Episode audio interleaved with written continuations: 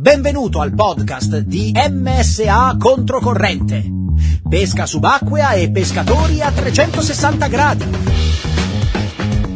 Visita M S A living punto com e preferiscici per i tuoi acquisti online. Siamo una startup che opera nel settore della pesca in apnea. Supporta lo show e proteggi con noi la pesca subacquea. Fabio Bertuccio, buongiorno. Buongiorno. Come stai? Ma uh, si va avanti, si lavora, ci si allena, si allena. Ok, si Poi lavora e si fatica per il pane e la mollica.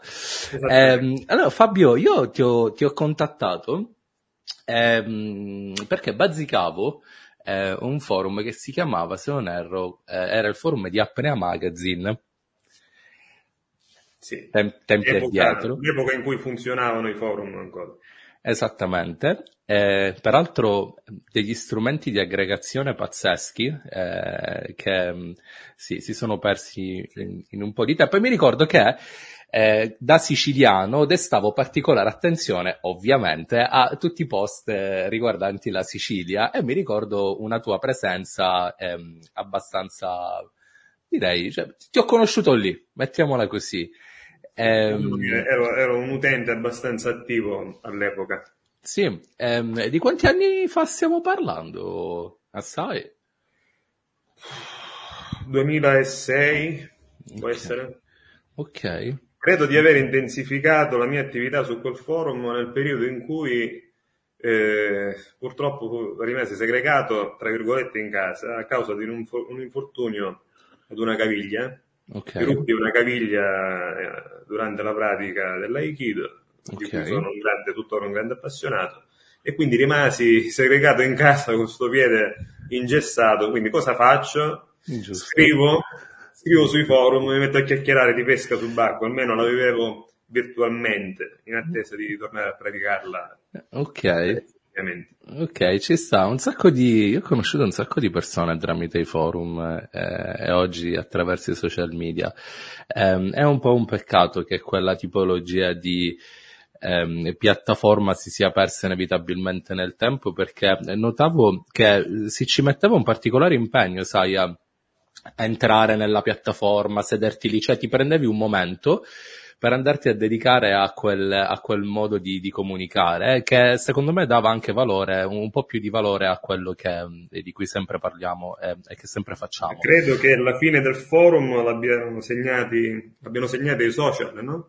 Uh-huh. Eh, perché il forum aveva un pregio, ma anche un difetto per come molti vivono la rete, cioè le linee guida, il sì. moderatore. Sì, sì. Rispettare delle regole eh, in un ambiente in cui vige spesso l'anarchia risulta un po' complicato, complicato no? Mentre invece nel tuo profilo social sei il moderatore di te stesso e di tutto l'universo.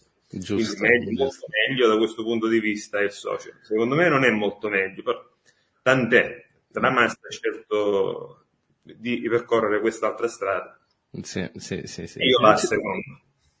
Ci sono pro e contro, come in tutte le cose, eh, e sono dei percorsi che non possono essere cambiati, cioè una volta che una cosa cambia, cambia, non si può più tornare indietro. Chiaro è che eh, si può sempre, uno può sempre lavorare al, al discorso forum, dice rifaccio faccio una community, riapro forum, però oramai Eh, siamo nell'era dell'immediatezza, tale al punto da non ce lo perde il tempo di fare un login, entrare, non sono neanche ottimizzati il più delle volte per la mobile visione, quindi eh, è sicuramente una cosa ehm, più particolare. Comunque eh, parliamo di te, eh, di che cosa ti occupi nella vita tu? Che fai? Dal duemiladodici io lavoro come allenatore di apnea ok, in piscina, in piscina. Okay. Ho, ho voluto e con gli anni sono riuscito a portare l'apnea non eh, tra le attività che vengono ospitate eh, nelle piscine saltuariamente, ma eh, come attività proposte dalla piscina.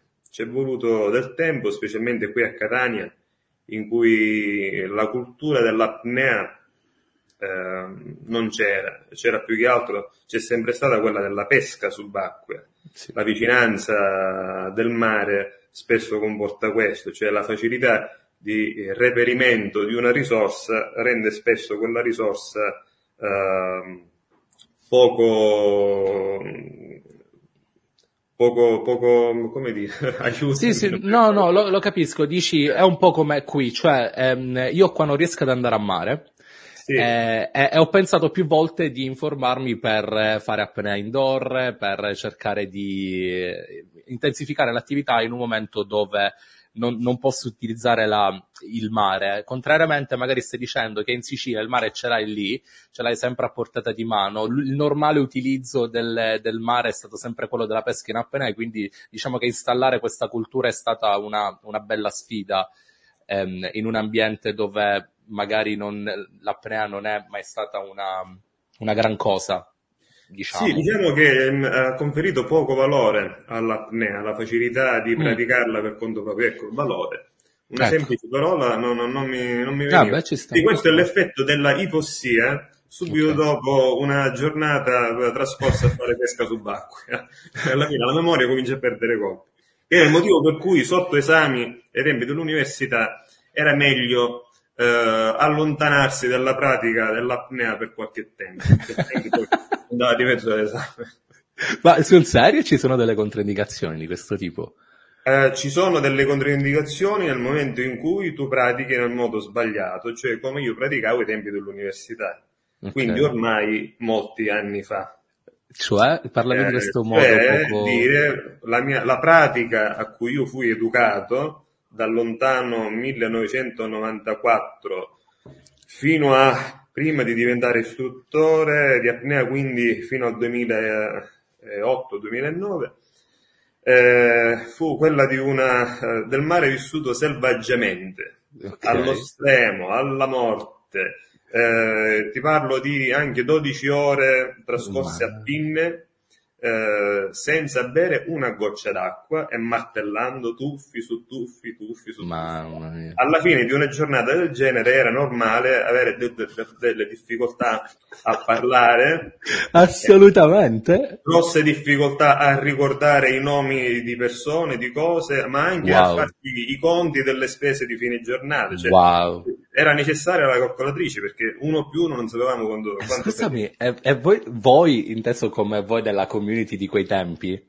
Cazzo, non posso posto il problema, che cosa sta succedendo? No, eh, allora eh, veniva tradotto in l'effetto della fatica e non okay. in sintomatologia di sofferenza neurologica, come invece poi si è, rive- si è rivelato. Eh, il problema è assolutamente eh, risolvibile. Eh, anzi, eh, si può prevenire semplicemente non affaticandosi eh, a quel certo. punto e idratandosi regolarmente. Mamma Quindi mia. Non ti affatichi eh, innanzitutto riducendo la permanenza in acqua o comunque adeguandola al tuo allenamento, sì. idratandoti ogni ora regolarmente e rispettando, altra cosa importantissima, i recuperi, cosa okay. che invece prima eh, non si faceva, anzi. Maggiore era um, il ritmo delle immersioni, più eri un pescatore subacqueo di livello. Ok, allora dammi qualche nozione rispetto ai tempi di recupero, Fabio. I tempi di recupero, eh, diciamo che normalmente un apneista, un pescatore subacqueo normale con prestazioni normali dovrebbe tenerli eh, entro, oh, diciamo attorno al doppio della, dell'apnea. Okay. Entro i dieci dodici metri, superata quella quota, dentro i venti venticinque metri eh, eh, cominciano ad essere eh, il triplo okay. e poi più scendi e più devi allungare. Infatti chi eh, pesca quote abissali eh, dovrebbe fare eh, dei recuperi molto lunghi, intorno al quarto d'ora, certe volte anche venti minuti. Ok. E, e questo è il motivo per cui una... Un, quel tipo di pesca molto profonda, per essere condotta in sicurezza, uh, ti fa fare pochissimi tuffi l'ora, ed è il motivo okay. per cui a me non piace. Ok, allora fermiamoci un attimo, parlando di, di recupero, mh, qual, qual è la controindicazione in termini pratici nella pesca del non recuperare in maniera adeguata e come capisco che ho recuperato in maniera adeguata a livello fisico? Allora, innanzitutto si dovrebbe eh, non concentrarsi eccessivamente solo sul pesce, perché okay. il, il guaio spesso che rende la pesca subacquea, eh, a mio giudizio, molto più pericolosa dell'apnea è eh, il fatto che, non, a differenza dell'apneista, non ti concentri solo su te stesso, ma ti concentri anche su qualcosa che sta fuori da te stesso, no? Eh, il rischio avviene nel momento in cui ti concentri esclusivamente su quello che c'è fuori da te stesso, e questo può avvenire ad esempio quando oh, alla fine di un'apnea finalmente si materializza il pescione, il denticione, piuttosto che la ricciolona. Okay. Ecco, eh, questo ti fa perdere il contatto col tuo corpo. Se invece tu mantenessi l'ascolto costante del tuo corpo, cominceresti a capire anche i segnali che il tuo corpo ti dà, perché il corpo ci parla. E il corpo ci parla eh, dicendosi ci anche quando è il momento di eh, frenare, okay. È il momento di recuperare. Il recupero a cosa serve? Serve non solo a, a ripristinare una frequenza cardiaca eh, semi-normale, completamente okay. eh, sovrapponibile a quella a riposo, è impossibile perché comunque stiamo effettuando un'attività Uh, motoria, uh, stiamo facendo sport. Okay. Uh, questo recupero però non è sufficiente, perché più sei atleticamente allenato, prima recuperi. Quindi io potrei anche pescare a quote da trenta a trentacinque metri e poi in superficie recuperare trenta secondi e riacquistare okay. quella frequenza cardiaca. Questo non basta. Okay. Basta uh, non basta, non basta, e quindi è necessario anche valutare quanto sei lucido. Okay. Quanto sei presente, okay. eh, se i tuoi muscoli cominciano ad avvertire segni della fatica, perché uno dei primi segni della stanchezza è anche la stanchezza, la stanchezza muscolare, quella okay. mentale, eh, quindi cominci a perdere lucidità. Poi se ti sidrati, se, se ti disidrati, eh, questa stanchezza chiaramente arriverà prima, perché okay. il sangue diventa più denso, il cuore comincia a pomparlo sempre più lentamente, sempre in maniera più faticosa, okay, okay. è come se pompasse marmellata, non più sangue, no? Quindi okay. eh, se il cuore si affatica, ti affatichi anche tu, e eh, i segni della fatica sono eh, chiari, sono gli stessi che tu avvertiresti anche fuori dall'acqua, però ripeto, per questo serve ascolto. Se invece ci si concentra esclusivamente sul pesce, questo eh, non succede. Ok, in termini di, probabilmente è subordinata all'attività che stiamo facendo in acqua, ma c'è più o meno una quantità di liquidi che dobbiamo bere regolarmente, magari durante un'ora? Sai, facendo, pescando nel basso fondo, la classica pescata, per esempio, che mi faccio io, vado a pescare dai zero fino ai massimo dodici metri e ogni due tre minuti faccio un tuffo di trenta quaranta secondi, per esempio. Allora, il consiglio è quello di bere l'equivalente di circa un bicchiere d'acqua ogni ora. Ok. Però non si può oh, stabilire in maniera assoluta, nel senso che ci sono dei periodi in cui ti, ti, ti disidrati più okay. che in altri periodi. Il okay. periodo in cui ti disidrati maggiormente, eh, paradossalmente, sembra strano, ma è quello invernale. Noi ci disidratiamo per eh, cioè quella che tu urini, mandi via sì. urinando, dopo la prima minzione non è più pipì, tu stai okay. scaricando sali minerali. Perché scarichiamo sali minerali? Perché la vasocostrizione periferica, a cui siamo sottoposti sott'acqua, eh, genera un aumento della pressione arteriosa.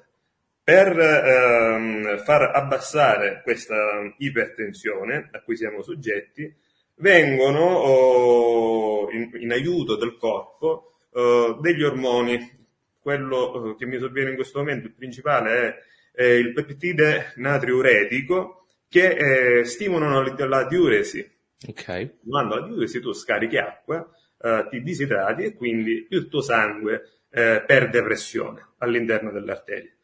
Eh, questo però avviene maggiormente in inverno, perché in inverno, oltre alla vasocostrizione dovuta alla permanenza in acqua, c'è il freddo. Sì. Quando c'è freddo, la vasocostrizione periferica aumenta ulteriormente, quindi siamo ipertesi all'ennesima potenza. Okay. E se ci fai caso, tu urini più spesso quando hai freddo. Sì. Sì. Eh, rispetto a quando oh, c'è caldo. Ecco il motivo per cui andrebbe eh, incrementata l'assunzione d'acqua in questo periodo, proprio adesso, okay. a febbraio okay. si muore di freddo in acqua. Interessante. Eh, è difficile perché l'acqua diventa fredda, tu già okay. hai freddo di tuo e non è gradevole immettere ulteriore acqua fredda sì. nel corpo in quel momento, però ti devi sforzare. Il problema grande è che questa disidratazione eh, avviene anche eh, associata alla inibizione del bisogno di bere. Okay. È sempre il corpo che eh, per favorire la disidratazione ti fa smettere eh, di avere sete, anche quando ne avresti bisogno. Per cui non ti viene, te lo devi ricordare tu. Quindi questo oggetto qui Okay. andrebbe utilizzato non solo per vedere a che profondità sono sceso, che apnea ho fatto, ma anche per vedere semplicemente che ora è, okay. che è una cosa che ormai si vede pochissimo, sembra sì. che non serva più sapere che ora è. Invece è importante perché ogni ora io devo guardare, eh, è passata un'ora, ok, acqua. Magari in estate ne bevo l'equivalente di un bicchiere, ma in inverno l'equivalente di due bicchieri d'acqua. Ok, ok, molto interessante. Peraltro io ho notato, ehm, me lo fece notare un amico, ehm, che in effetti, dando fiducia, eh, dandoti ragione a quello che stai dicendo, la prima pipì d'inverno ha colore della pipì, tutte le esatto. pipì successive è sono in colori. Sì. Eh, okay. È quasi allora... acqua, non ti dico che si potrebbe bere, ma... Ok, ok, buona sapersi. Ehm... Mm. Ora, ehm, tu fai i corsi di apnea e eh, il nostro sport eh, è, è basato anche su quello. E una delle domande che mi verrebbe più stupidamente da fare è eh, quella che probabilmente un po' tutti si pongono quando si comincia, è come possiamo fare ad allungare i nostri tempi di apnea. E normalmente la risposta che si dà nel settore della pesca subacquea, almeno per quella che è stata la mia esperienza, è di vai a pescare e alleni l'apnea con l'apnea. Quale migliore occasione di avere un istruttore oggi e farti la stessa domanda? Dunque, questo è un discorso un po' delicato, perché un conto è migliorare i tempi di apnea nell'apnea pura, okay. un altro conto è migliorarli nella pesca in apnea. Sono due attività in cui c'è l'apnea in comune, ma l'approccio è completamente diverso, per quel discorso che ti facevo prima. Nell'apnea guardi solo dentro te stesso, nella pesca in apnea l'attenzione è, è, è, è rivolta fuori e dentro. Fuori. Sì. Eh, questo genera eh, già una differenza di consumi, perché va a incidere sul tuo stato emozionale. Okay. Non lo rende più stabile e controllabile eh, esclusivamente da te stesso, ma anche in funzione di stimoli esterni. Okay. A uh, ulteriormente rendere le cose differenti tra la pesca e l'apnea sono gli imprevisti, la variabilità delle azioni che si andranno a svolgere. Tu nell'apnea fondamentalmente esegui un'azione prestabilita che hai fatto, rifatto tantissime volte e con gli anni, imperfezioni, eccetera. Mentre invece nella pesca ogni tuffo eh, non sai cosa comporterà, quali consumi comporterà. Per cui sono molto diverse e quindi è difficile migliorarsi nell'apnea pura e al tempo stesso trarne giovamento nella pesca subacquea.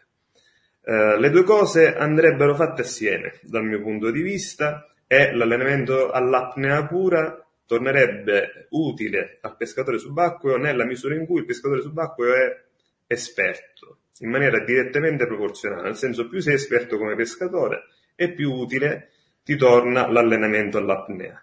Mm, Ma se invece okay. sei spratico come pescatore, difficilmente l'allenamento di apnea pura ti sarà utile. Sarà okay. molto più importante invece eh, andare in mare il più tempo possibile per ambientarti, fare esperienza, e eh, renderti capace di mantenerti calmo in tutte le eventualità eh, in tutti, al cospetto di tutti gli imprevisti che la pesca subacquea ti presenta. Okay. A quel punto, consolidato l'ambientamento in mare, l'esercizio fuori, in bacino delimitato, in piscina, piuttosto che a secco, comincia a tornare veramente utile.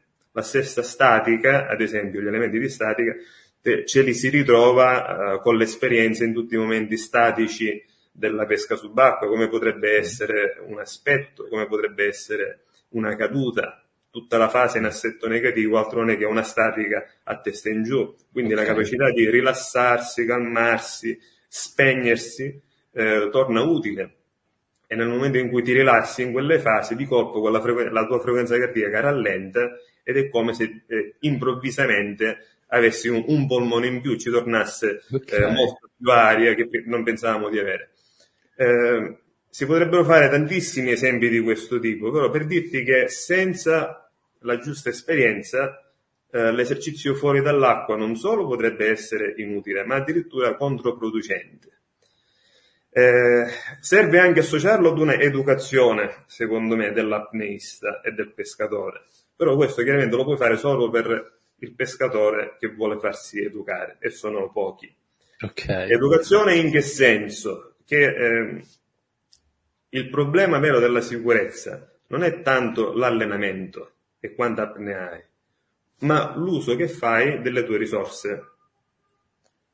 Okay. Ora, se tu hai di risorse cento e in acqua dai il cento per cento o addirittura il cento dieci per cento, è ovvio che A, vieni meno a quel discorso che ti ho fatto sui recuperi, ok? Ok, sì. E B, eh, non rispettando eh, il tuo corpo, eh, verrà meno la lucidità mentale, verrà meno la sicurezza, quindi tu puoi anche avere dieci minuti di apnea, ma eh, se li usi tutti stai rischiando come uno che ha trenta secondi di apnea e li usa tutti, chiaro? Okay.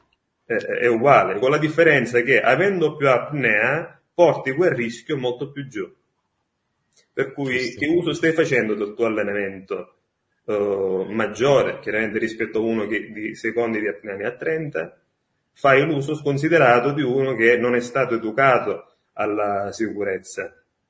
Quindi l'educazione alla sicurezza è questa, uh, in primis, dare molto meno di quello che si potrebbe dare in mare, in maniera tale da consentirsi un margine di sicurezza che ci potrebbe tornare utile eh, in caso di pericolo, in caso di contrattempo. E io che ho quaranta secondi di, di apnea, minchia, ce la fare tuffo per venti secondi. quaranta secondi di apnea, peschi in cinque metri d'acqua in Dana, con trenta secondi di apnea. Guarda, ti racconto un aneddoto. Vai, vai. Uh, conoscevo un ragazzo, ai tempi ragazzo, adesso sarà grande, molto, era più grande di me, io avevo sedici anni e lui ne aveva trentacinque. Uh, aveva quaranta secondi di apnea. Ok. Si muoveva in acqua in una maniera che ti faceva venire eh, l'ansia, per okay. come si muoveva veloce, ed era un tanaiolo, eppure lui ha adattato questa sua caratteristica a quella tecnica di pesca, si muoveva entro i dodici metri okay. e prendeva tutti i tipi di pesci da tana, si sì. faceva belle pescate di sariche, cerni, eh, anche cernioni, li prendeva, sì, sì, sì, prese sì. un giorno un cernione di quindici chilogrammi in dodici metri d'acqua, laddove nessuno ci avrebbe scommesso nulla, e questo intanto prese il mostro, dimostrando che si poteva fare con quaranta secondi. Sì, sì, sì, attenzione. Quindi Sono... ci si adatta alle risorse che si hanno. Se non si hanno le risorse per fare di più, pace, non dobbiamo essere tutti uguali. Io non sono per l'uguaglianza. La natura non ci ha resi tutti uguali. Ci ha resi tutti Fabio, diversi. È stato esemplare quello che hai detto. Eh, veramente complimenti. Ah, mi ha aperto anche un modo differente di vedere um, un po' tutto. Sai, perché poi alla base di, di questi discorsi c'è l'ignoranza della gente, la mia pure, mi metto sempre in discussione, perché uno pensa, allora pesca in apnea, più sto sott'acqua, più ho possibilità di vedere pesce, più posso scendere eh, e più mi posso divertire. Però in effetti, eh, se non ti sai muovere in acqua, se non sai neanche per esempio regolarti una pesata per pescare in quattro metri d'acqua, dici che puoi fare tutti i corsi di apnea che vuoi, ma se poi non ti sai ambientare, non ti sai muovere, non ti sai comportare. Allora, ho avuto la sensazione negli anni, e soprattutto negli ultimi anni, che questi corsi di apnea siano stati quasi un po' strumentalizzati, perché secondo me il più delle volte vengono venduti un po' per, non per quello di cui tu stai parlando, in termini di comunicazione, eh, che è validissimo come discorso, cioè questo dovrebbe essere la base di cui si dovrebbe parlare online quando si parla di corso di apnea. Io sto discorso non l'ho mai sentito, perché secondo te? ci stanno i soldi in mezzo, è più semplice fare volume dicendo, non lo so, dimmi tu qual è la tua visione rispetto all'ambiente appena italiano e, eh, sai, allenatori, dimmi, dimmi, dimmi, dimmi. Eh, tu però così mi inviti a parlare di altri. Eh, no, vabbè, senza fare nomi. Io vorrei evitare. Senza eh, fare prendo, nomi, cos'è che non prendo, ti piace vedere? Diciamo che prendo coscienza di una, di una problematica che tu mi stai ponendo e sulla base di questa problematica ti dico che ognuno agisce sulla base della propria coscienza. Punto. Giusto, giusto. Eh, è vero, è vero. E che alla, cioè, alla lunga... Non, è che stiamo, non stiamo parlando di fare la pizza, stiamo parlando di... fare apnea. Stiamo parlando di fare apnea e ti dico anche che però alla lunga eh, l'utente finale capisce chi è dotato di coscienza e chi invece eh, punta tutto sul mero guadagno. Sì, sì. Io francamente più che su, anche io ne faccio una questione di guadagno, attenzione, certo, però certo. più che sul riciclo continuo di clientela, sì. io punto uh, su una uh, clientela di affezionati, una sorta di zoccolo duro, sì. stabile, e per fare questo ritengo che vada bene il mio modo di pormi. Ok, okay. Eh, l'essere particolarmente coscienzioso e porre sempre l'accento sulla questione sicurezza, che è anche il motivo per cui, per cui magari la mamma, e capita, una mamma mi manda il figlio eh, quindicenne che cresce a pane YouTube, sì, ed è, è su YouTube quasi esclusivamente, perché ormai si vedono quasi esclusivamente sì. cernioni presi nell'abisso in assetto variabile sì. e vuole fare le stesse cose. Ora è vero che la rete è libera, eh, non ci si può preoccupare eh, di chi ti guarda eh, nel momento in cui tu eh, non sei tenuto a dare conto agli altri. Eh, è però vero anche che, che a questo proposito alcuni miei amici e colleghi ti fanno l'esempio della tivù, in tivù ti mostrano scene eh, certo. di vari sport estremi e nessuno eh, si scandalizza per questo, però io rispondo che in tivù quelle scene sono spesso filtrate eh, da un esperto che spiega cosa sta succedendo.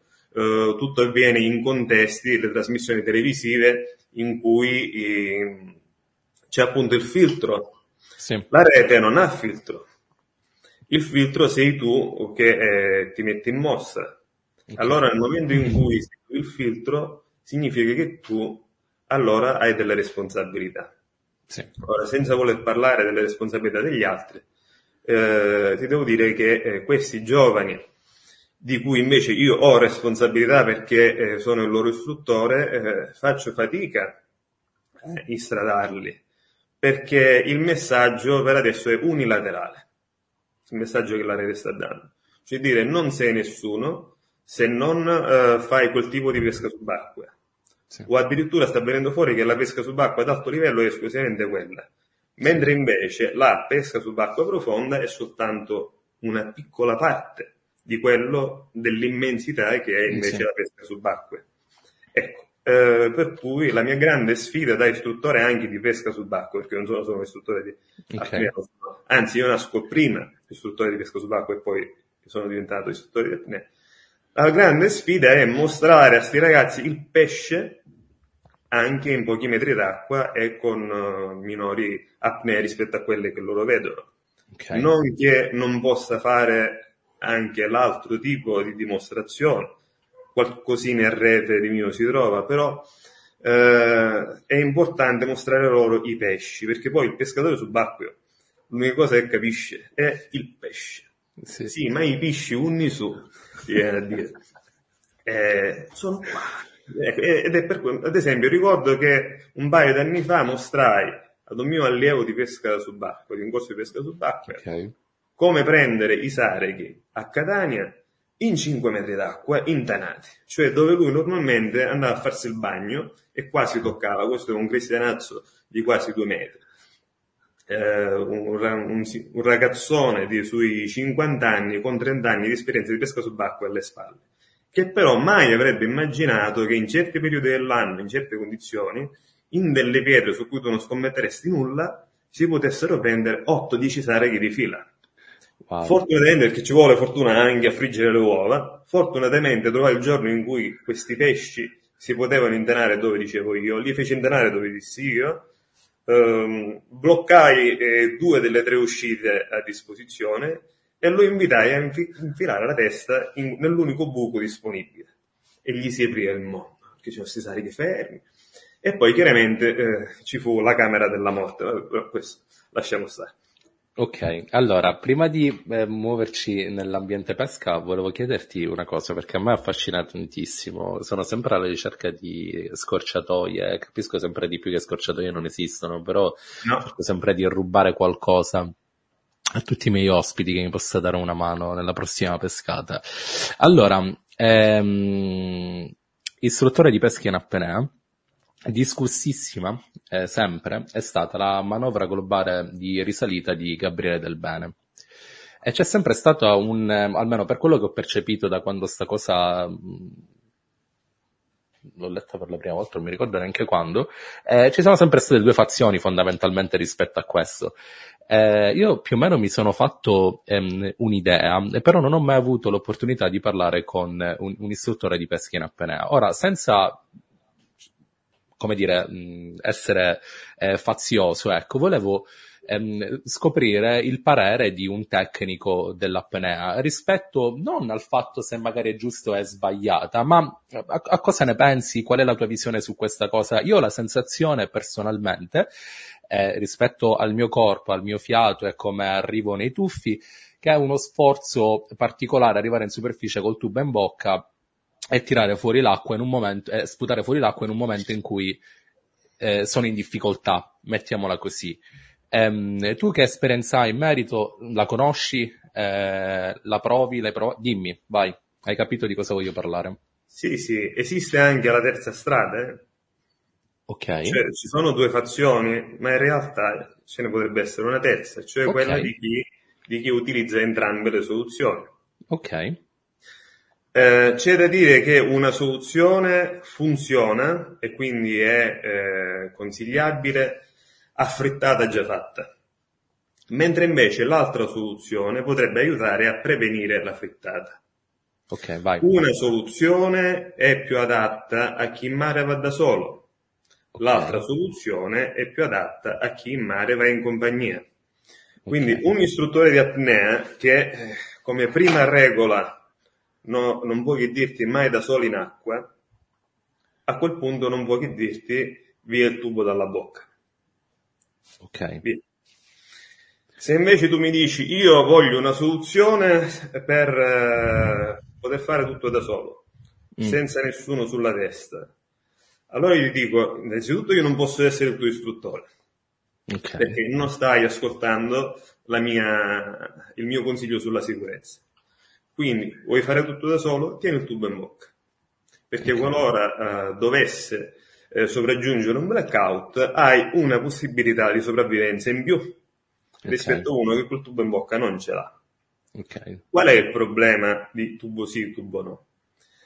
Uh, nella manovra globale, tra uh, i vari vantaggi offerti dal boccaglio, il tubo è la parte okay. lunga, il boccaglio inserito in bocca, e il fatto che favorisca l'apertura della glottide. Okay. E questo eh, consente all'aria di riespandersi, no? Ok.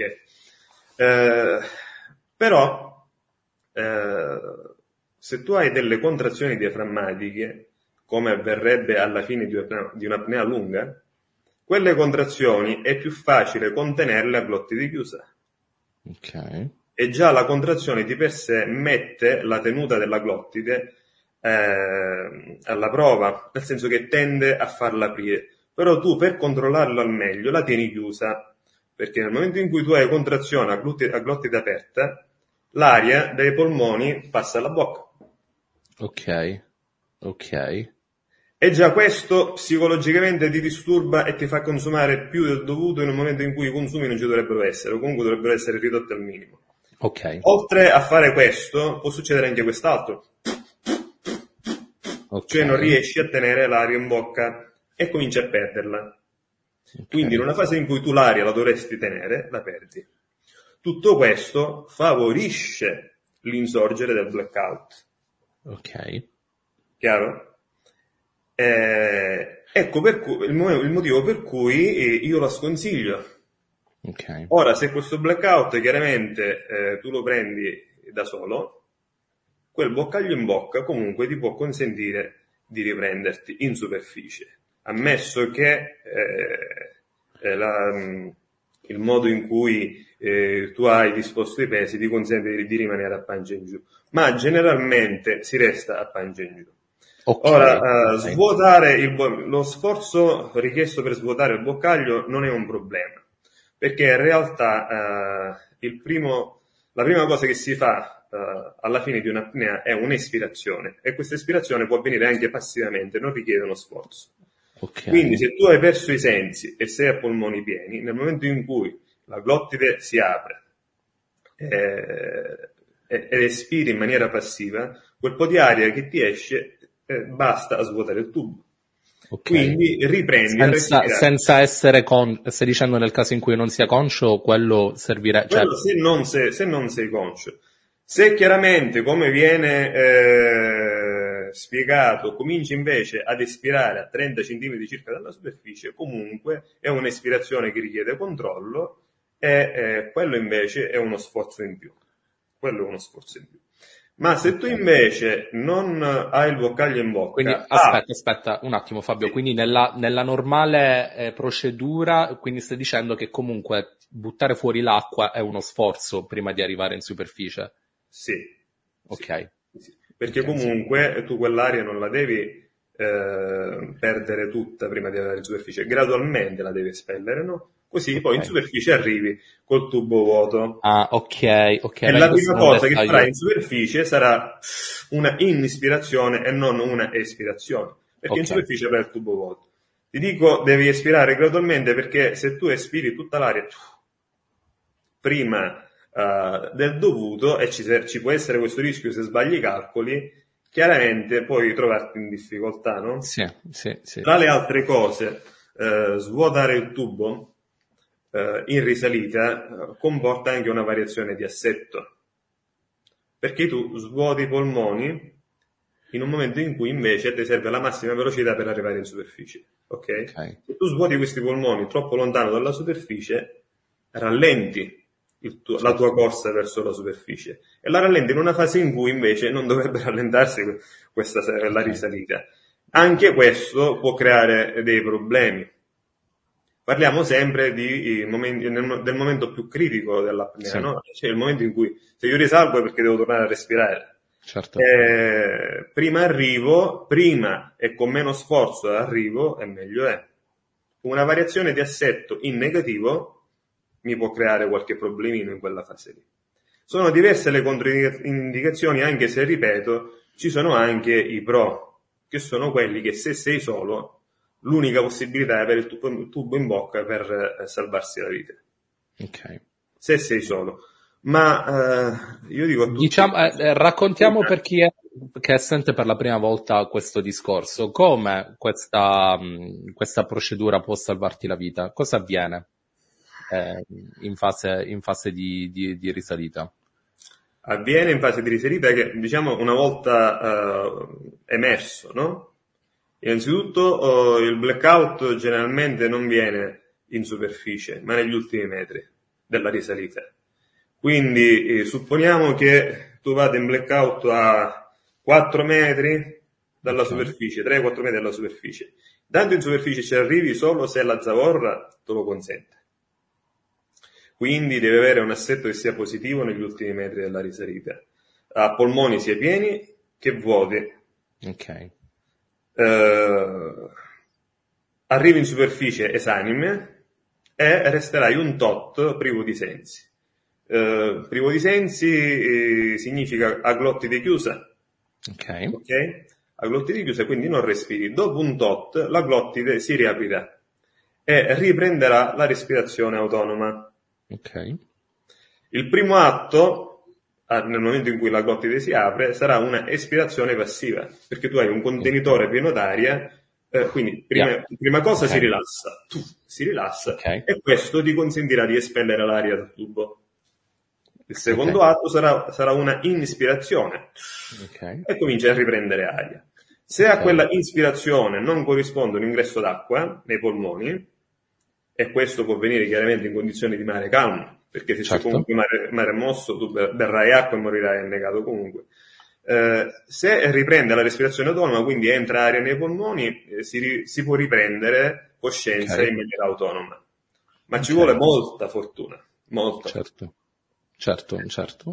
Interessante, molto interessante. Eh, Io ti posso dire che eh, in pesca eh, adotto entrambi i sistemi, nel senso okay. che se riconosco, e questo avviene nella stragrande maggioranza dei casi, che eh, la mia apnea è stata breve o comunque sono molto al di sotto delle mie possibilità okay. ed ho anche la necessità di mantenere il controllo visivo col fondo, okay. quindi testa giù, allora negli ultimi metri tubo in bocca, ok.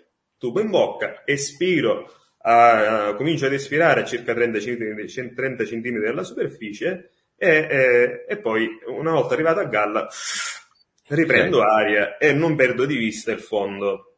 Okay. Queste sono condizioni da pesca in acqua bassa perché il fondo oltre una certa quota tu non lo vedrai.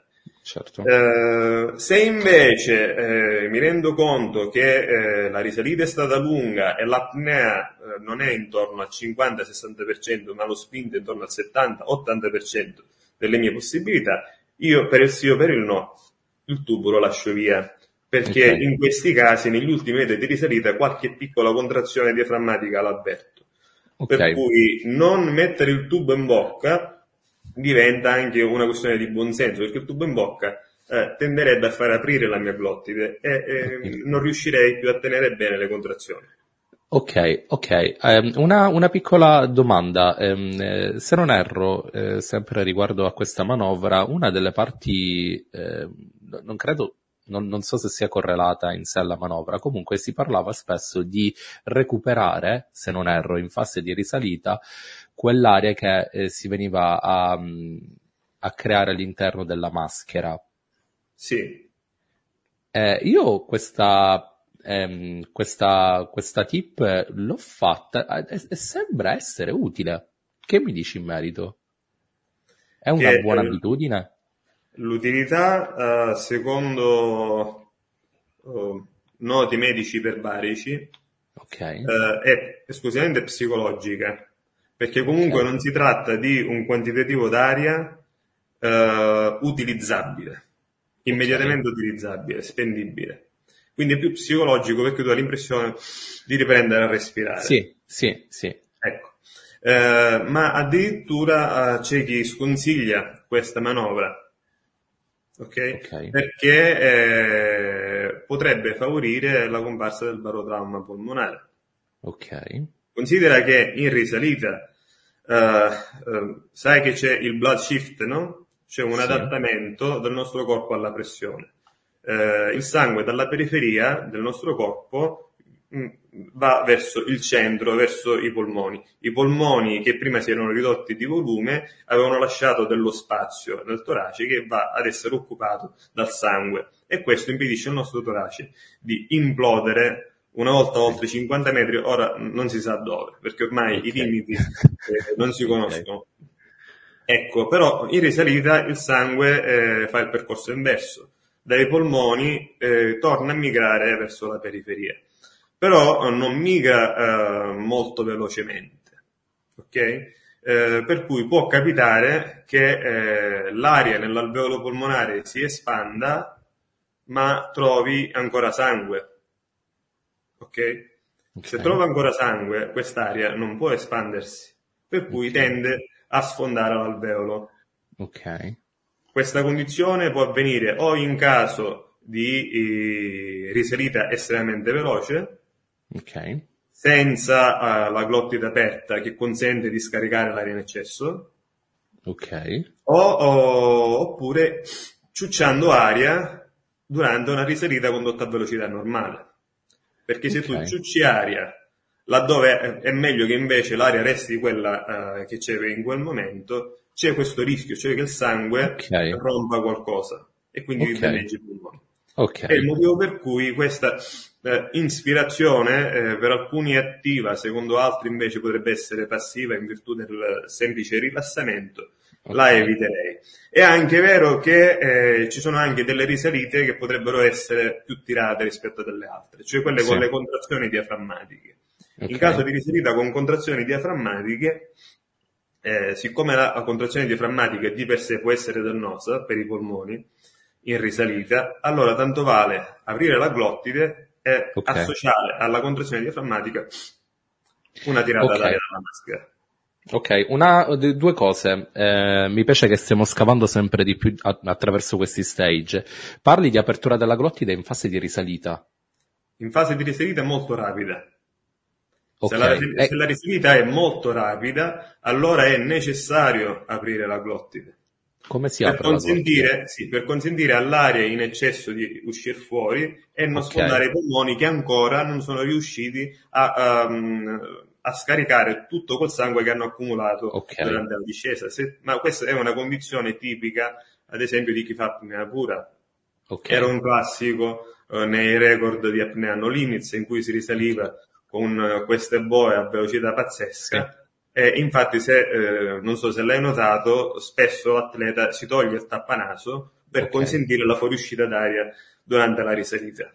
Okay. Però questa fuoriuscita può avvenire solo se la glottide la, la tiene aperta. Ma se la tua risalita tu la conduci ad una velocità normale, il problema okay. non si pone. Come si tiene, come si tiene la glottide aperta? La glottide aperta, eh, per tenerla devi innanzitutto imparare a percepirla, e ci sono okay. degli esercizi che te lo insegnano nei corsi preposti. Ok, bene. Che non eh. si fanno online. Io sono un nemico acerrimo dei corsi online. Ok, ok. E se eh, poi ti io... spiego anche il perché.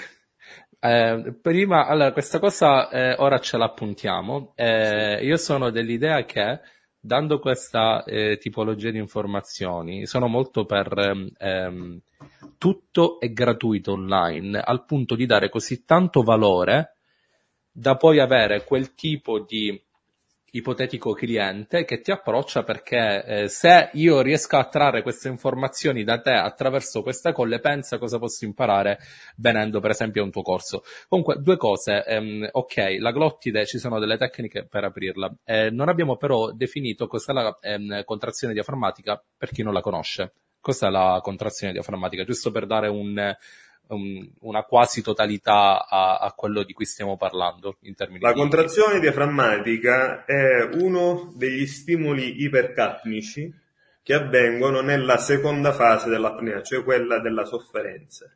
Okay. Uh, in questa fase qui nel corpo si è accumulato un tot di anidride carbonica, no? Okay. Perché durante l'apnea uh, il livello della pressione della, dell'ossigeno cala, mentre invece quello della pressione della C O due sale. Okay. Oltre un certo punto eh, di questo accumulo di C O due, i chemorecettori, che sono come dei piccoli chimici che costantemente controllano i livelli di ossigeno e di anidride carbonica sciolti nel sangue, eh, stabiliscono che c'è troppa anidride carbonica e che quindi per la salvaguardia del corpo sarebbe il caso di riprendere a respirare. Per cui il cervello comanda eh, ai muscoli respiratori, che essenzialmente sono eh, gli a- diaframma e muscoli intercostali, perché le contrazioni non sono okay. soltanto diaframmatiche, in realtà sono anche intercostali. Okay. Eh, quindi anche il torace ha, de- ha questi spasmi. Comanda a questi muscoli respiratori di contrarsi e decontrarsi ritmicamente per riprendere a respirare. Siccome in questa fase detta eh, di sofferenza tu comunque ancora sei vigile e sei cosciente, puoi decidere scientemente di mantenere la glottide chiusa e continuare a prolungare la tua apnea. Eh, e quindi convivi con degli spasmi muscolari che più il tempo passa e più però si fanno incalzanti, fastidiosi, ravvicinati e forti. Okay. Fino al momento in cui eh, sei obbligato a riaprire la glottide e riprendere a respirare. Se okay. questo avviene chiaramente in immersione, anneghi. Okay. Eh, okay. Ed è il motivo per cui questi stimoli respiratori sarebbe il caso di non avvertirli mai quando oh, si va sott'acqua in apnea, soprattutto se si pesca. E i motivi sono due, essenzialmente. Uno riguarda la sicurezza. Considera che eh, più si scende eh, in profondità e più gli stimoli respiratori eh, e le sensazioni in genere sono falsate, perché okay. più scendi e più aumenta la pressione parziale dell'ossigeno, ad esempio, e quindi percepisci di avere un'apnea più lunga di quella che in realtà hai a disposizione. E poi paghi il tutto in risalita quando viene meno la pressione parziale e il corpo ti presenta il conto di quello che hai combinato. Ok. Eh, un altro motivo per cui non si dovrebbe arrivare mai alle contrazioni diaframmatiche per il pescatore è anche l'efficacia in pesca, perché comunque è un fastidio costante che ti toglie lucidità. Già la lucidità eh, se ne va semplicemente dopo pochi secondi di apnea. Sì, sì, sì. Eh, nei momenti in cui noi siamo convinti di essere lucidi, eh, perfettamente lucidi, in realtà già il cervello rallenta. Io invito sempre i miei allievi a fare un piccolo esperimento. A secco, a secco seduti, così come siamo noi, carta e penna, eh, ed eseguire una serie di mh, operazioni elementari, da scuola elementare. Addizioni, sottrazioni, moltiplicazioni a una cifra, a due cifre, okay. cose semplici. Fatelo respirando, poi preparatevi per una bella apnea e fatelo in apnea. E vedrete che dopo uh, un tempo che voi considerate comodo, nonostante voi vi sentiate bene, eh, avrete difficoltà ad eseguire quei conti. La stessa cosa può avvenire eseguendo nodi alla marinara. Quello che veniva facile a un certo punto viene sempre più difficile, sempre più difficile. Perché? Perché il cervello soffre. E soffre ben prima di quanto noi pensiamo. Okay. Per cui, se un cervello soffre, non è lucido, ci espone a delle minchiate. Ok? Pensa certo. cosa succede quando già hai le contrazioni e hai un bisogno spasmodico di riprendere a respirare. Ti esponi okay. al rischio e, e soprattutto non sei efficace. Se, se stai pescando non sei efficace, quindi eh, proprio per mantenersi lucidi io consiglio sempre di eh, risalire subito alla fine della sensazione di benessere. Okay. Questo consentirà di arrivare in superficie in totale sicurezza, eh, senza contrazioni diaframmatiche e al massimo oh, se ne potrebbe avere qualcuna lieve negli ultimi metri della risalita. In okay. questo modo tu avrai la certezza di tornare sempre a casa. Se invece, eh, come si diceva una volta, eh, aspetti la prima contrazione diaframmatica per avviare la risalita, a prescindere dalla profondità a cui ti trovi, ti esponi al rischio blackout. Ok, perché non ti piacciono questi corsi online? Dimmi. I corsi online non mi piacciono, innanzitutto perché eh, eh, un'informazione che ha un valore... Ok, eh, di colpo lo perde, perché comunque io, io tenessi, diciamo, tutto gratis. Esatto, eccetera. E secondariamente favorisce il fai da te, e il fai sì. da te eh, il fai da te è pericoloso, perché sì. non tutti hanno la capacità di, di discernere quello che è giusto ed è detto da una persona competente da quello che invece è detto da una persona che sta dicendo stupidaggini piuttosto che eh, vuole esclusivamente promuovere la propria immagine di Superman eh, a discapito magari dell'emulatore di turno. Sì, sì, sì, sì, eh, sì, sì. E quindi anche per una questione di sicurezza che, come ti dicevo poco fa, è una delle, delle cose che più mi a cui più tengo. Uh, per cui questi due motivi assieme mi, mi fanno uh, un po' guardare con diffidenza questo modo diffidenza, di comunicare sì, sì, di... le troppe informazioni che ormai sono reperibili online. Credo che sì. serva sempre una figura preposta a filtrare le informazioni.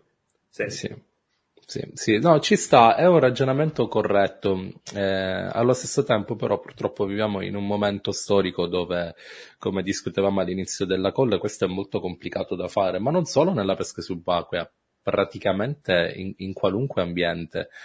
Eh, chiaramente poi sta al senso di, responsa- di responsabilità e all'intelligenza dell'ascoltatore eh, capire se è il caso di provare o meno. Um, ok, eh, intanto grazie per tutta questa serie di informazioni, eh, sono state veramente eh, interessanti. Eh, tu dicevi che sei anche un eh, istruttore di, di pesca in apnea e, e tra parentesi lo sei stato prima di essere istruttore di, eh, di, di apnea. Eh, cos'è che ti ha spinto a diventare un istruttore di pesca in apnea? Allora, direi la, la vocazione per la trasmissione delle informazioni ad altri. Ok. Trovo che sia una cosa abbastanza naturale in natura, no? Noi in natura trasmettiamo tramite il D N A e l'accoppiamento ad altri soggetti le informazioni che la natura ci aveva dato. Sì. Quindi penso che l'insegnamento sia una cosa abbastanza naturale e bella e che a me ha sempre dato soddisfazione. Eh, ti posso dire che ho conosciuto l'insegnamento nel lontano millenovecentonovantotto, okay, quando cominciai a fare l'aiutante nei corsi di pesca subacquea del mio maestro di pesca subacquea, che è Pino Gabriele, un bravo atleta catanese, un forte atleta catanese dell'agonismo mh, del, del passato, ormai passato. Okay. Eh, e cominciai facendo da cavia. Okay. Eh, da cavia quando Pino spiegava eh, la lezione sul salvamento. Quindi, siccome già allora ero uno particolarmente predisposto per le lunghe apnee, e serviva qualcuno che stesse sul fondo a sufficienza anche per sopperire alle eventuali defaianze di questi allievi che certe volte ti prendevano, ti sollevavano di un metro dal fondo e poi ti lasciavano andare perché non riuscivano a salvarti. Quindi serviva okay. qualcuno che stesse abbastanza là sotto. E quindi lui prese me. Prese me poi anche perché sono sempre stato uno che, pure quando le didattiche ancora non erano diffuse riguardo l'apnea, studiava, cercava okay. sempre di trovare soluzioni per migliorare la sua apnea, quindi già ai tempi conoscevo qualche esercizio di respirazione, riuscivo a far vedere bene la respirazione diaframmatica, quella toracica, cose che si spiegano oggi nei corsi di apnea. Eh, quindi quando spiegava come eh, occorresse eh, respirare, chiamava me. Okay. Poi, eh, visto che comunque io andavo sempre a mare con lui, eh, crescendo, diventando un po' più bravino, Uh, vide che eh, potevo anche insegnare eh, qualche tecnica di pesca eh, e quindi prese piede eh, la lezione sulla pesca all'aspetto, sulla pesca in caduta. A quel punto la cosa mi piacque, mi piacque perché vedevo che effettivamente la gente eh, mi seguiva e imparava. Sì. Vedere persone che eh, fanno delle cose che tu gli hai trasmesso a me eh, ha sempre dato soddisfazione. Fantastico. Allora ho voluto eh, diciamo approfondire la mia formazione seguendo il corso istruttori che la federazione eh, periodicamente propone e divenni un istruttore di pesca in apnea nel lontano duemilaotto. Okay. Eh, quindi da quel momento in poi cominciai a fare l'istruttore eh, nel vero senso della parola, perché eh, lo, lo diventai. E quindi potevo anche estendere le mie lezioni ad altro. Eh, con Pino si andava, tra l'altro, eh, sempre in mare, a portare ragazzi in mare durante questi corsi, eh, e lì ebbi modo pure di vedere eh, che quel tipo di corso tradizionale, cioè con una sorta di mamma papera e tutti gli anatroccoli dietro che ti seguono, sì. questi corsi di pesca subacquea, è bello da un certo punto di vista, più che altro da quello scenografico. Sì. Però dal punto di vista uh, pratico eh, non tanto, perché in un corso di questo tipo la pesca è spesso simulata, è spesso simulata perché tu hai sopra troppa gente, quindi il pesce è chiaramente disturbato. Mostri okay. le tecniche, mostri quello che si è studiato nella teoria, però uh, spessissimo di pesce non se ne prende. Perché con otto, dieci, quindici persone sulla testa, come fai? Impossibile. Certo. Poi le, le tecniche in acqua libera, ne, neanche a parlarne. Eh, ai ragazzi poi si richiedeva una simulazione delle tecniche a fucile scarico per questioni di sicurezza. Ecco, tutte queste cose eh, si traducevano in ragazzi che erano entusiasti di questi corsi, dei brevetti che prendevano, ma che eh, materialmente in mano non si soddisfazione dici nel diciamo che subito dopo il corso non è che eh, se prima non erano pescatori non è che subito dopo il corso lo diventassero, eh, per cui negli anni io ho modificato i miei corsi di pesca subacquea rendendoli più degli stage, ormai si potrebbe okay. dire eh, si va a pescare, è pratica. Io ho imparato la pesca subacquea con la pratica e sì. quindi secondo me è bene che anche gli altri facciano altrettanto. E eh, ho anche ridotto drasticamente il numero di allievi per corso. Sì. Io al massimo eh, tengo un corso per tre allievi, non di più. Ok. E diversamente non potrei eh, far vedere i pesci. E ti dicevo prima che invece mostrare i pesci, laddove si pensa che non ce ne potrebbero essere... È quella cosa... Direi che ti fa diventare, ti fa diventare pescatore, se così vogliamo. Sì, è importante. Due anni fa, grandissima soddisfazione, con un allievo, eh, eravamo nei mari del sud siracusano, e gli dissi, guarda, qui sotto, profondità dodici metri, eh, da, da, stando alle condizioni che io sto vedendo qui già dalla superficie, ti dico che prendo il dendice. Guarda, scendo... dendici di tre chili in diretta eh, ed è impazzito perché, anche perché sul dendice eh, girano molte leggende, ma non da ora, okay. da una vita già okay. nel, alla fine degli anni novanta sulle riviste più note il campione di turno ti diceva ormai per prendere dendici è necessario effettuare degli aspetti a non meno di venticinque metri di profondità. Non è assolutamente così. Non è assolutamente così. Il dendice si può prendere, e anche con una certa regolarità, in poca acqua. Il problema è che sempre meno, oh, cioè sempre più spesso, i, i posti sono disturbati. Certo. Perché delle zonette, anche in poco fondo, che io ho trovato in anni e anni di ricerca, oggi tu le trovi semplicemente eh, col G P S, con un okay. cartografico. È un attimo. Okay. Ormai il mare è diventato senza segreti, a disposizione di tutti. Visibile. Sì, sì, sì. Quindi i posti che una volta erano poco frequentati, in cui io regolarmente prendevo il dendice, oggi invece spesso non lo sono, perché magari ci trovo il gommone ancorato dal ragazzino sì. di turno che mi ha anticipato e quindi a me resta l'aria fritta. Terressa tagliata, come si dice esatto. in Sicilia. Tu sei palermitano? Si sente? Sì, abbastanza. Allora, dimmi una cosa, Fabio, a me piace eh, tanto parlare anche del, del, diciamo, del, della, della tua vita, del, della vita dell'ospite. Tu sei sposato, eh, sei single? No, eh, no okay. io sono, io convivo da un bel po' di anni. Ok. Eh, non sono sposato, ma è come se lo fossimo. Okay. Non ho figli, ma è come se li avessi, dato che abbiamo due cani che si azzuffano alla mattina e alla sera e un gatto. Ok, sì. Che cani sono? Eh, sono una Shih Tzu che è arrivata da poco a casa okay. nostra, di quattro mesi, che okay. eh, non ci sta facendo dormire la notte, sta riducendo eh, la casa a un cagatoio, perché non... sì, eh, non vuole eh, assolutamente fare il bisogno sulla traversina, per okay. cui lei fa cacca e pipì ovunque. Ci sta, ci sta. Ovunque ci sta. E neanche la posso uscire fuori perché deve ancora concludere il ciclo vaccinale. Ecco. Eh, poi abbiamo Spritz, che è il grande di casa, eh, che è mamma Shih Tzu e papà Chihuahua. Ok. In realtà è più simile a uno Shih Tzu, fortunatamente poteva venire un mostriciattolo fuori. Invece è un bel cagnolino. Se vuoi te li faccio vedere. Ma sì, dai, fa, fa vedere, ce l'hai là, sì, sì perché no? Se riesco. Ti faccio vedere prima, vai, vai. Prima la piccolina, Tati, un attimo. Vai, vai.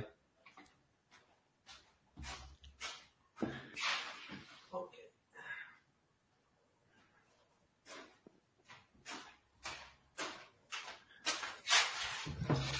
Ed è una.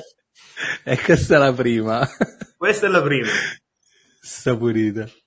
Ero un batuffolo bianco per chi ci ascolterà il podcast.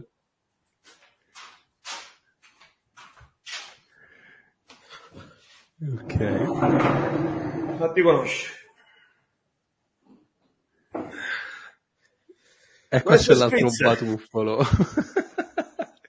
spritz, ma c'è una, una connessione allo spritz da, da bere? O... No, no, con l'A però non c'entra nulla. Eh, c'entra però data, data l'influenza del Chihuahua, ancora prima che nascesse io ritenevo che avrebbe avuto un carattere sprezzante. E infatti si è, è totalmente schizzato questo cane. Okay, è molto vivace eh. e nervoso. E poi c'è Carla, che è una siamese in giro per casa. Okay, eh, quello un po' in questo momento sarà sul tetto di casa mia, non lo so. Probabile. Ehm, allora, eh, tu ehm, hai detto che fai aikido. Aikido, sì, pratico okay. aikido dal duemilasette, alla fine del okay. duemilasette. Ho dovuto interrompere la pratica per un annetto e mezzo, perché a otto mesi dalla pratica di aikido purtroppo ho avuto sul tatami un brutto incidente. Okay. Eh, ruppi il malleolo peroneale destro e qualche legamento, una caduta devastante, che okay. mi ha costretto a lunghe sofferenze e poi riabilitazione, una placca, cinque viti, prima eh, inserita e poi un altro intervento per toglierla. Eh, oh, io in quel periodo ero praticamente zoppo. Okay. Ero zoppo e ricordo che all'inizio credevo che non sarei mai potuto ritornare a quello di prima, anche perché la frattura era brutta, era una frattura spiroide, che è una delle più instabili in assoluto. Eh, in mare, in mare ero convinto che non sarei riuscito più a riprendermi. Poi però eh, mi sono ricordato del più forte pescatore subacqueo probabilmente della storia, José Amengual, di cui in quel periodo spul- spolpai tutti i video e vedevo questo signore zoppetto con la panzetta, bassino, che faceva cose spettacolari, sembrava una cernia tra le cernie. E tra lui e tra la voglia di riprendermi, ti dirò che proprio nel periodo della zoppia non solo mi ripresi sott'acqua, ma io ci vinsi una selettiva, cioè l'unica selettiva, l'unica gara selettiva che io ho vinto, l'ho vinta da zoppo. E ricordo che nel piede, della, nel piede che non funzionava avevo una pinna, un prototipo che ai tempi produsse la Homer. Lo aveva dato ad Ottavio Migalizzi, che ai tempi faceva parte del team Homer ed era anche a quei tempi nazionale, se non sbaglio. Mi diede questa uh, pinna che se tu ci soffiavi si piegava, okay. Era iperleggera. E nell'altro piede invece aveva una vecchia rondine gara, che ai tempi era una delle pinne morbide in circolazione, e in questo modo, a parte che riuscii a tornare a frequentare le stesse quote che frequentavo prima. Okay. Eh, questa, co- questa situazione tra l'altro mi stimolò a perfezionare la tecnica di pinneggiata, che ai tempi eh, era eh, fondamentalmente lo stantuffo. Lo stantuffo poi scoprii col tempo quando, di- quando divenni istruttore di apnea, è tipico essenzialmente di chi eh, utilizza delle pinne sovradimensionate in durezza rispetto alla propria muscolatura. Siccome io mi sono sempre ispirato al mio maestro, che utilizzava uh, delle tavolette di legno al posto delle pinne, ma anche in virtù di una muscolatura imponente, Pino Gabriele ha sempre avuto un fisico da gladiatore, uh, utilizzando anch'io le stesse attrezzature, chiaramente uh, mi dovetti adattare e quindi veniva fuori il suo standuffo. Okay. Eh, invece con la pinna super morbida per che, poter... di, che movimento, di che movimento stiamo parlando che non è corretto in, termini, in termine visivo? Lo stantuffo eh, allora se questa è la gamba lo stantuffo okay. fa questo, ok, quindi a spingere anziché eh, in maniera fluida pinneggiare. È un, okay, è un okay. movimento fondamentalmente verticale okay. basato su una eccessiva flessione del ginocchio. Ed okay. è come se tu spingessi l'acqua sotto di te. Ok. Mentre okay. invece l'acqua va spinta avanti e indietro, avanti e indietro, okay. avanti e indietro. Quindi non così. Ok, non ok. okay. okay. Ecco. Lo stantuffo eh, era necessario perché la pinna era troppo rigida per effettuare il classico movimento in avanti e indietro. Per okay. cui si faceva questo in maniera okay. tale da sfuggire alla resistenza dell'acqua. Però sfuggire alla resistenza all'acqua significava anche non prendere acqua, e quindi una contrazione muscolare con un tempo morto, perché non c'era uh, spinta, e andavi piano. Invece la pinna super morbida mi obbligò a capire quale fosse la vera e corretta pinneggiata, e questo poi me lo ritrovai eh, quando poi divenni istruttore di apnea, perché già sapevo quale fosse il movimento giusto da applicare. Okay. Eh, e ripeto, riuscii a vincere questa gara con grandissima soddisfazione, sia perché ero zoppo, sia perché il podio eh, prevedeva, cioè, c'era un podio di prestigio. Secondo posto Concetto Felice, okay, che l'anno dopo divenne campione italiano assoluto di pesca subacquea, e terzo posto il nazionale Ottavio Migalizzi. Okay. Com- come fu, come fu quella? Intanto, perdonami, ti sei ripreso totalmente? Ancora hai qualche fastidio? Ti trascini qualche cosa? O è passato? Allora, tutto? Il piede eh, ha cambiato appoggio, non è più quello, okay, di una volta, assolutamente non è più quello di una volta, però io riesco a fare tutto. Eh, okay. Tornai infatti poi a praticare aikido, si parlava di questo. Okay. Tornato sì. a praticare aikido, e tuttora sono un praticante scarso, perché l'aikido okay. richiederebbe eh, molta più dedizione per essere praticato bene e capito bene, però sì, assolutamente un praticante, okay, e lo sarò finché il corpo me lo consentirà, perché fantastico. Mi dà... Sono curioso, quella giornata che cosa successe? Fammi un riassunto. Quale giornata? Quella della gara? Sì, sì. Allora, quel giorno io innanzitutto partii per ultimo, come spesso succede, perché chiaramente è claudicante, si partiva okay. da terra, eh, credo che tuttora si parta da terra nelle selettive, e quindi ultimo. Ho detto, è inutile che mi metto a fare la corsa sui posti conosciuti, perché tanto tutti arriveranno, anche più scadente arriverà prima di me, perché loro hanno le gambe okay. buone, io invece ne manca una. E quindi partii con molta calma eh, in un posto che però chiaramente...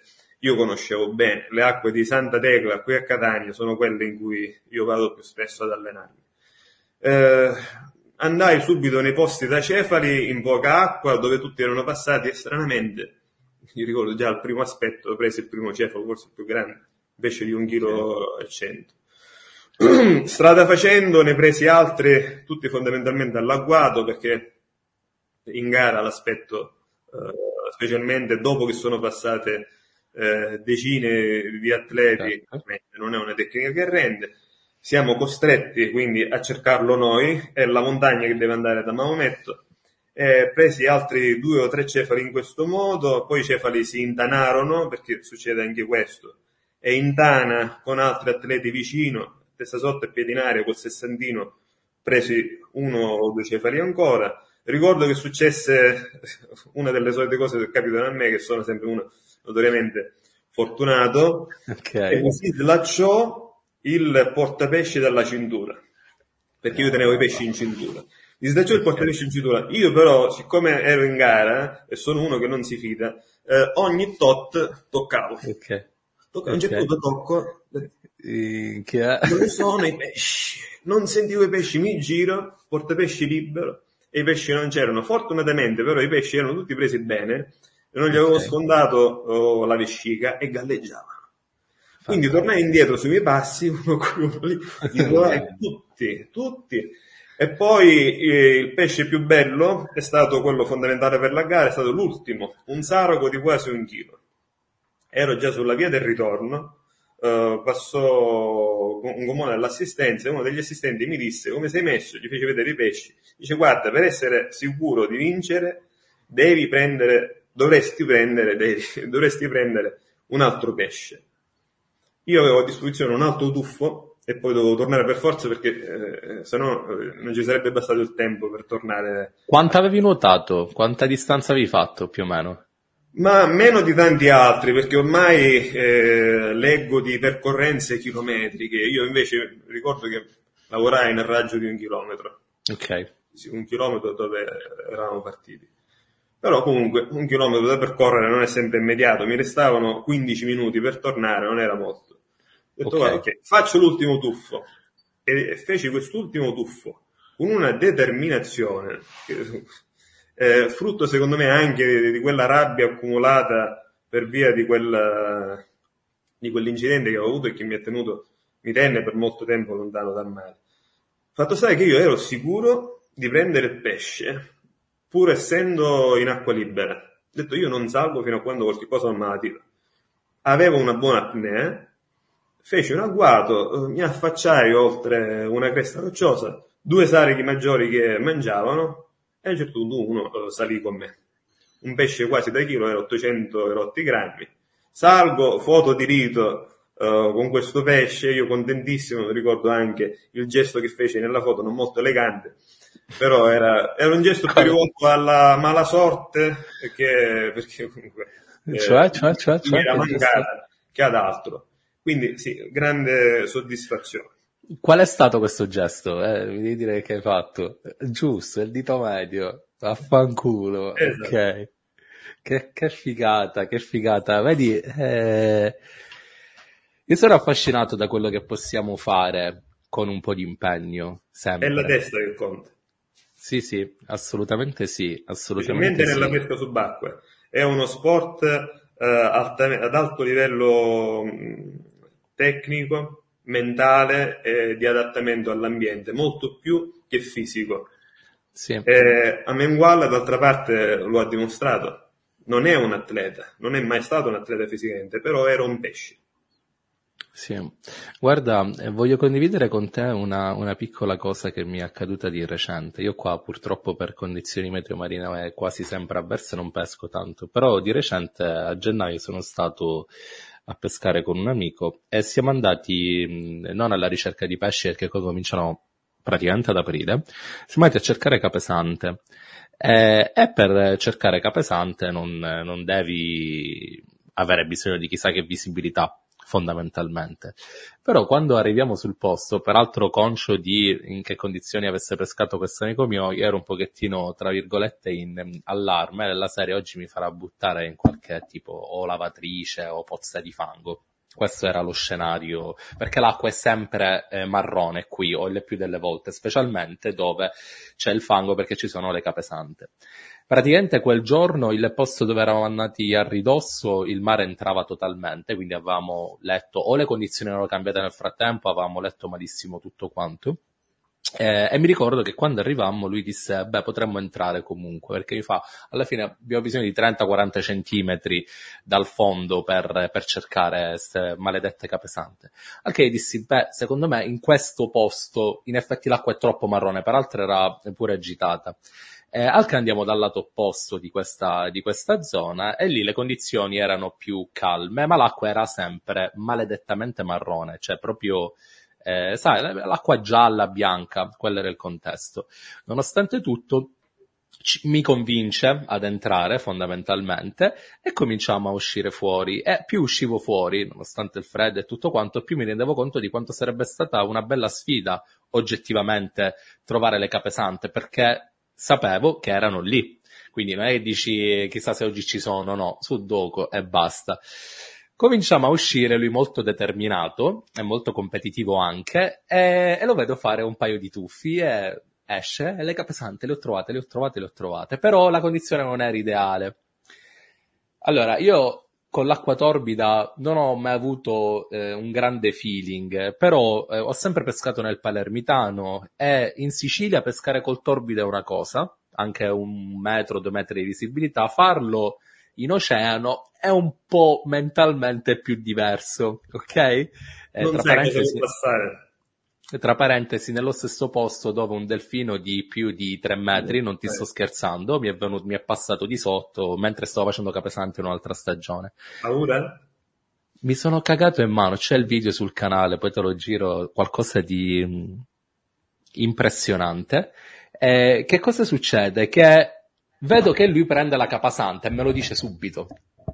È lì che guardavo quest'acqua torbida, ho detto cazzo, lui l'ha presa, quindi vuol dire che si può fare, ok? E io non ero in estrema ansia, perché quando scendevo si abbassava la luce, si scendeva al buio. Cioè era così scuro che tu letteralmente scendevi al buio. Arrivato a un certo punto, dipende dove scendevi, si vedevano delle chiazze di alghe morte, quindi ancora più scuro sull'oscuro, e, e, e niente, praticamente non arrivavo a fondo, Fabio. Facevo veramente così, dicevo ok, ok, rilassiamoci, proviamo a scendere di nuovo. Allora che faccio? Vado nella boa, Prendo, perché non sapevo quanto fondo avessi sotto, perché siamo andati in una zona differente, ho preso il pedagno e l'ho, e l'ho fatto scendere, ho detto vediamo quanto fondo c'è, mi sono contato le bracciate e c'erano sette metri di fondo. Ok, allora ho detto ok, io adesso l'informazione so che è sette metri, li faccio in, non lo so, sei secondi, sette secondi, quello che è, scendiamo.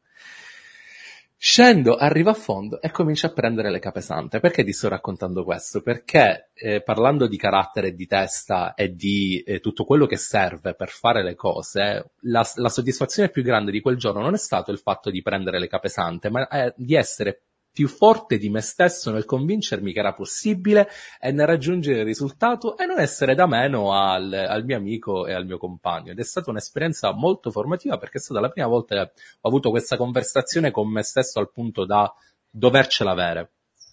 E quindi che consiglio daresti a, ehm, a chi è che non riesce a ottenere risultati da, da quello che fa? Ecco, se volessimo lanciare una pietra per loro. Frequentare persone più preparate, okay, e affiancarle, e affiancarle è importantissimo. Eh, tu mi hai fatto l'esempio delle capesante col tuo amico, eh, sì. Io penso, anzi sono sicuro che comunque vederlo all'opera, eh, ma l'hai detto tu stesso, ti ha fatto realizzare che si può fare. Sì. E già questo è un primo input per superare il tuo limite. Sì. Eh, a me è capitato con la profondità, a suo tempo, anzi forse fui anche troppo sbloccato, perché comunque ho sempre avuto una predisposizione.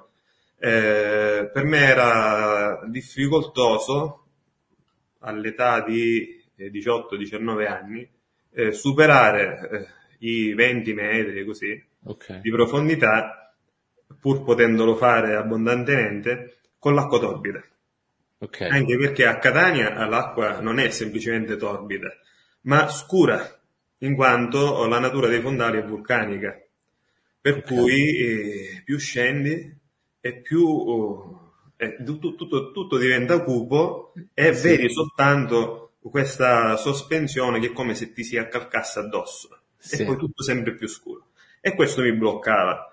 Poi un bel giorno vidi Pino Gabriele eh, effettuare un'immersione a ventotto metri, non lo dimentico, non lo dimenticherò mai, Eh, con queste condizioni di mare e di visibilità, e lo seguì lo seguì a circa sette metri di distanza per non dargli fastidio, mantenendolo al limite di visibilità, e vederlo eh, in caduta, quindi totalmente rilassato, pacifico, cadere in questo nero mi, mi aiutò, mi fece realizzare, ho detto guarda è possibile, guarda come è tranquillo, ma se è tranquillo lui che ha due braccia e due gambe come me, per quale motivo non devo farlo io? Non è ci vuole Superman, ci vuole la testa. Sì. Poi sul fondo, vederlo muoversi sul fondo in quelle condizioni ancora di più mi trasmetteva sicurezza e tranquillità. Ecco, uno che ti trasmette sicurezza e tranquillità mentre segue cose che tu eh, hai difficoltà a fare, ma solo per un limite psicologico, ti sì, sblocca, ti sblocca. Sì. Per cui, ripeto, affiancarsi a persone più esperte, che è il motivo per cui uno poi cerca l'istruttore da cui farsi fare un corso. A proposito, a proposito, tu hai detto che sei di, di Catania, dov'è che operi? Opero, non sono un medico, scherzo, vabbè, battuta bestia, eh, contiene. Noi catanesi, devi, devi considerare che siamo lisci, sai che vuol dire lisci? Eh, io c'ho un collega che è catanese, però è la prima volta che lo sento. Liscio è uno che ha sempre voglia di scherzare, e però okay, n- non, te, n- non te lo fa capire, ti dice le cose seriamente, però tu stai scherzando. Ok, io attualmente opero eh, nella zona di Aci Castello, okay, anche a farla apposta davanti all'ospedale Cannizzaro, ma non opero a te. Di fronte c'è un albergo che si chiama For Spa, eh, dentro il quale c'è una piscina. Okay. È una piscina eh, con cinque corsie, non solo re- regolamentari, perché sono cinque corsie da venti metri, però sono, okay, è una piscina di una spa, quindi molto curata, acqua calda, sfogliatoi belli, ambiente confortevole, okay, e lavoro lì. E seguo sia un gruppo agonistico di apneisti eh, molto appassionati eh, da diversi anni, eh, che eh, gli allievi dei, dei corsi che si vanno alternando, okay, nei mesi. Ok, e per contattarti come si può fare? Per contattarmi io eh, sfrutto molto questo magnifico strumento che sono i social, perché i social sì. non vanno solo demonizzati, come dicevi tu hanno dei pro e dei contro, io devo dire solo grazie ai social perché mi hanno consentito di farmi conoscere come professionista senza dover passare eh, dai filtri che eh, avrebbero potuto rappresentare ad esempio le società sportive. Sì. piuttosto che i negozianti specializzati. Ecco, sì. io ho, ho bypassato, ho potuto bypassare tutti questi filtri grazie ai social, eh, non ehm, promuovendo me stesso con messaggi del tipo vieni da me perché sono il migliore, sì. perché sono più bravo di tal dei tali, no. Io ho sempre solo mostrato eh, dei video molto amatoriali, sì. perché non sono eh, un video reporter professionista, di quello che faccio. Io faccio questo, io sono questo, Eh, e devo dire che questa cosa ha funzionato perché in questo momento sono strapieno con i corsisti e ho dovuto stoppare eh, per il momento i corsi perché io queste persone le devo portare prima a mare e attualmente certo. ho circa venticinque persone da portare in mare.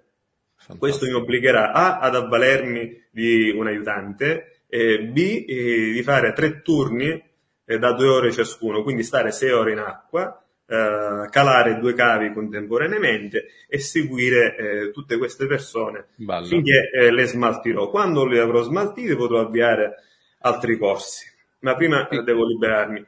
Quindi diciamo che è un sistema che funziona.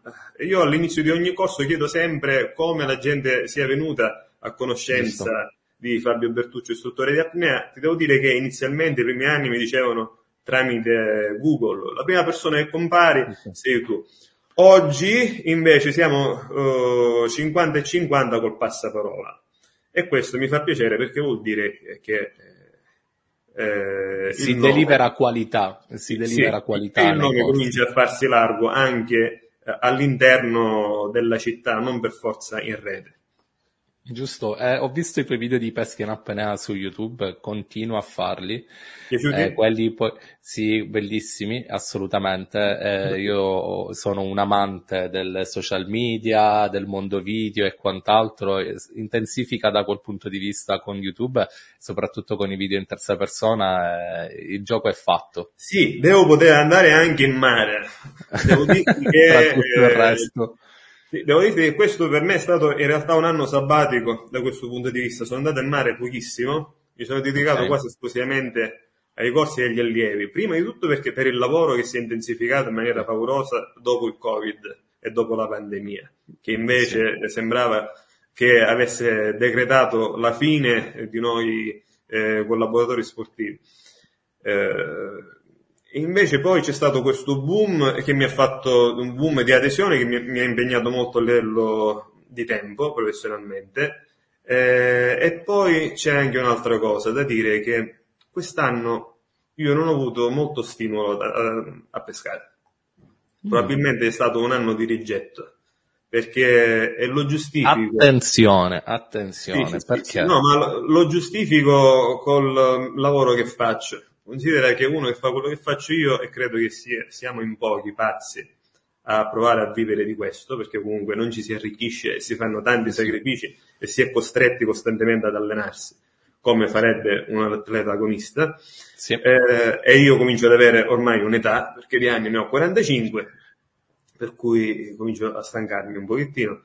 Eh, questo fa sì che quando io vado a mare, spesso indosso la muta, come il meccanico indossa la tuta da lavoro, e considero il mare eh, il mio ufficio, zona, eh, cioè un, un posto in cui lavorare, mentre invece prima che facessi questo lavoro il mare era solo svago che mi consentiva di staccare la spina. Venendo meno invece eh, eh, questa possibilità, oggi io per staccare la spina eh, resto a casa, eh, okay. vado in montagna, vado a fare aikido, oh, resto okay. a casa sta, sta pranzato sul letto a riposarmi dopo una settimana di lavoro, cose da persona ordinaria. Eh, credo che ne avessi bisogno per quest'anno, però la voglia adesso è ritornata. Bene, io vedi questo, ehm, per, per chiudere, questo è un... Um... un ottimo spunto per avviare un breve pensiero. Spesso si dice che eh, lavorando con la propria passione non si lavorerà mai un giorno nella vita, e questo secondo me è una, è una gran minchiata che ci hanno venduto.